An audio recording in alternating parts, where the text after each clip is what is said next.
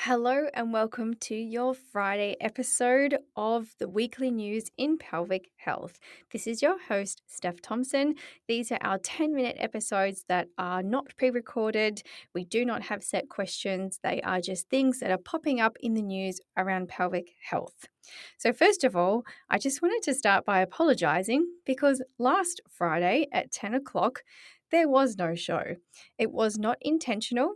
I was at a retreat and I kind of lost what I lost track of what day it was. I'm not sure if you've ever been on a retreat before. And mind you, this is the, only the second time I've ever done it in my life because I actually always thought retreats were something that people did on yoga and facials and super relaxing.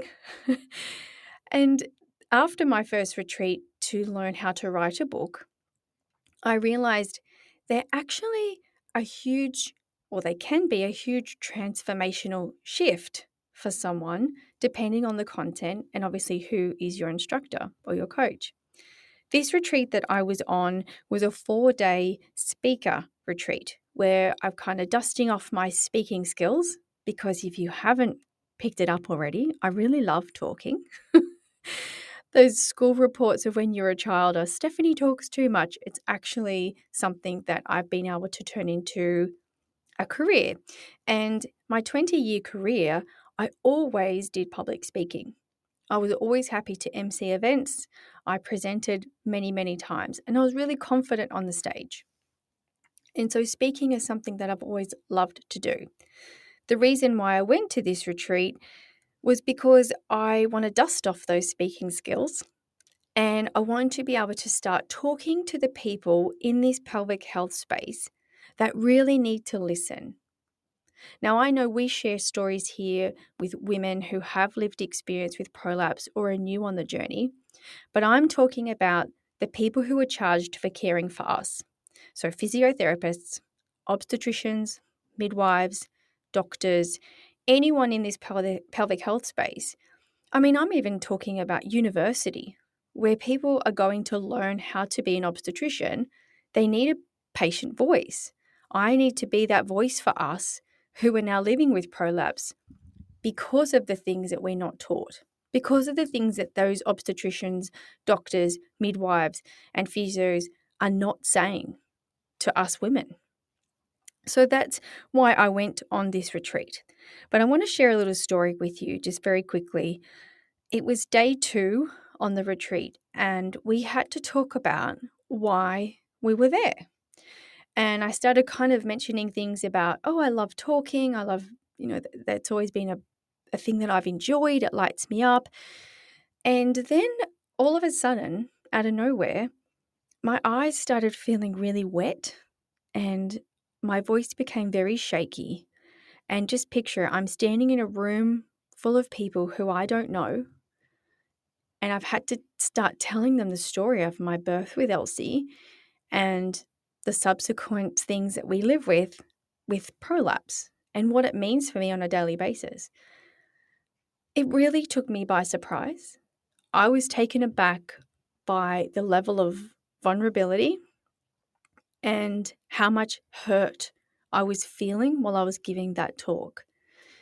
I wasn't expecting that.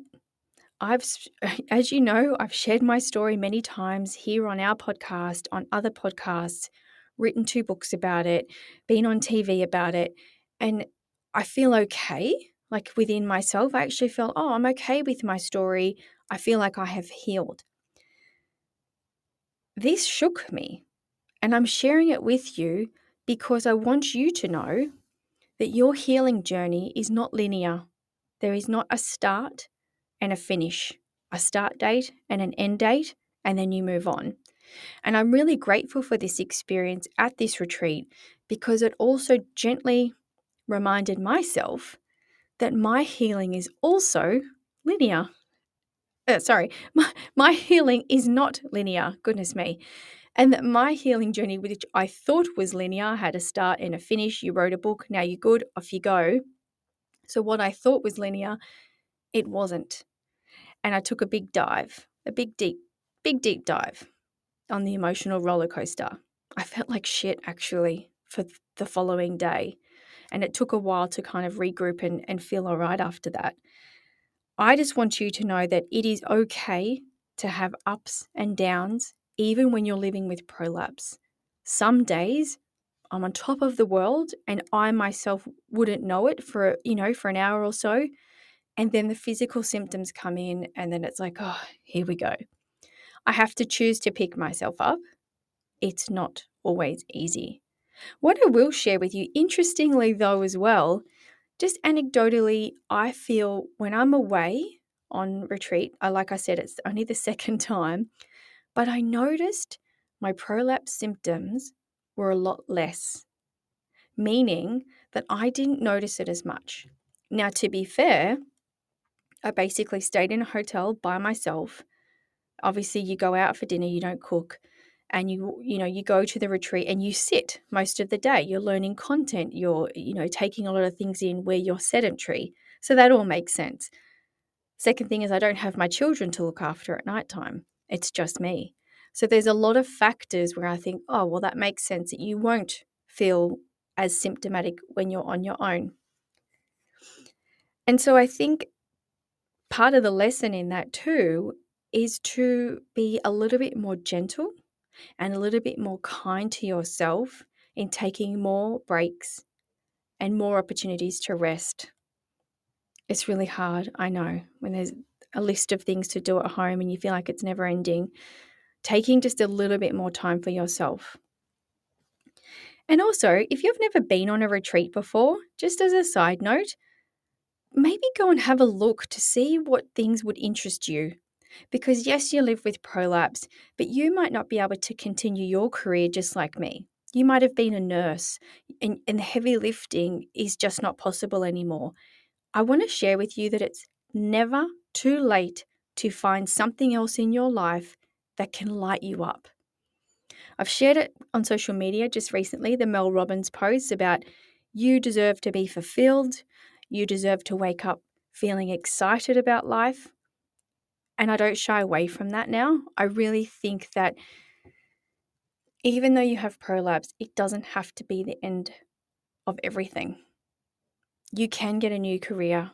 You can find ways to feel better and and feel fulfilled because you only get one life. We only get one go at this, and it's really really important that we try and make the most of it.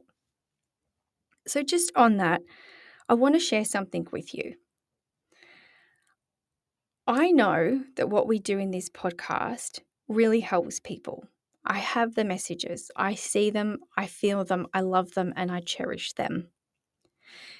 There are some really amazing positive things in the pipeline for Brave Mumma, but they are big ticket item projects.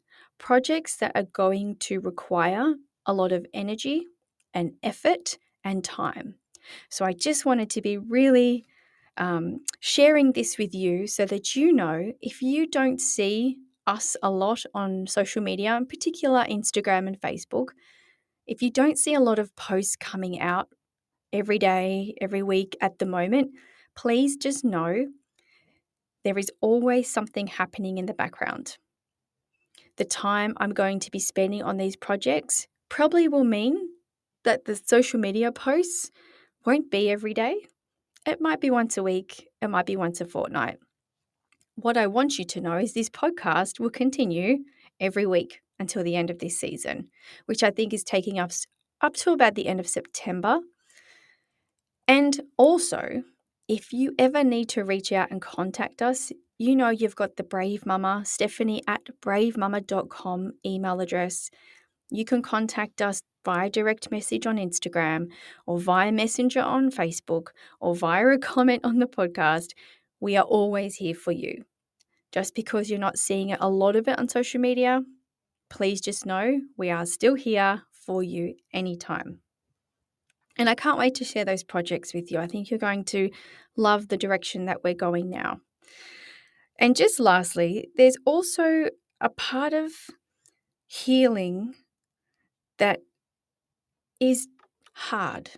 So going to this retreat and having to talk about it and and you know it's surprising me with the level of um I guess pain I was feeling, it really took me by surprise. I just want you to know that if you are having a bad day, it's really important that you try and reach out to someone who can support you. If that's us at Brave Mumma, that's wonderful. But if it's someone who you need um, immediate help, please talk to your doctor, talk to your friends, talk to your sister, your mum, talk to anyone.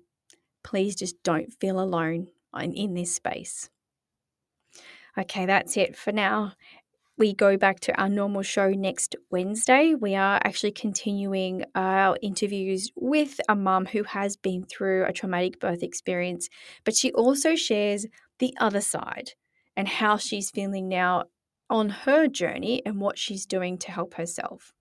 So until then, bye for now.